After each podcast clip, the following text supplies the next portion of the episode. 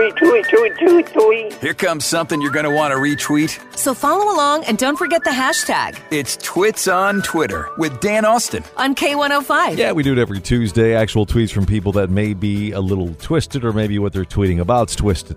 All right, let's get right into it. I uh, like eating nerds because I'm secretly hungry for aquarium gravel, and this takes the edge off.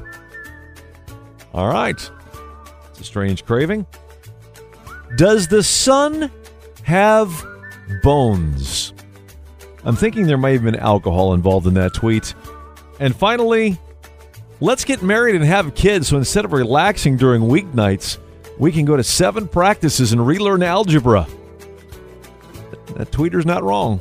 If you know of a tweet that qualifies as a twit on Twitter, let me know anytime by tweeting me at Dan Austin K105. I want to bring up this situation to you and just hypothetically to see what you would do in this situation. This guy in England found something inside his wall that he wasn't expecting. Okay, it was a creepy doll with a note attached to it. It read, among other things, Thank you for freeing me. My original owners lived in this house in 1961. I didn't like them, so they had to go. Okay, that's just part of what was in this note. He thinks it's a joke because the note doesn't look that old and there was some remodeling done about five years ago, so he thinks maybe somebody just put it in there. He was uh, given the heads up to it because there was a wire or something sticking out of the wall, so he was going to fix it and found the doll in there. So if you found something like this in your home, would you leave or would you stay, Wendy? That's like finding a big, huge, giant spider in a house. Burn it down. That's a little dramatic.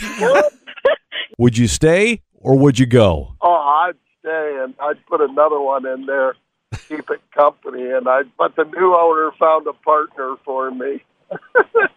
And I want to bring this up to you. I want to see if you agree with me or you're going, no, it's got to stay that. Um, should we change the name of the little area with a door on it that is underneath the dash in your car?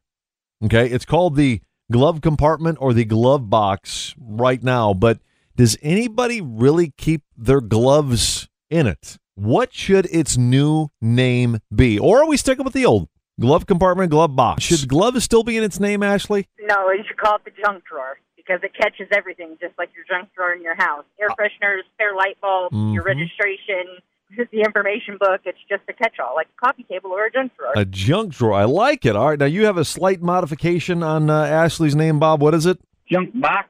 The junk box. All right. 447 K105. We're getting somewhere now because there is a lot of junk. I mean, you put all kinds of random things in there. What is uh, your new name for it, Anthony? I think it should be the registration box because you keep your registration in there. Yeah. And your insurance card and whatever else. All kinds of important papers, right? Oh yeah. I mean, you might as well keep, uh, you know, like your social security card in there too, right?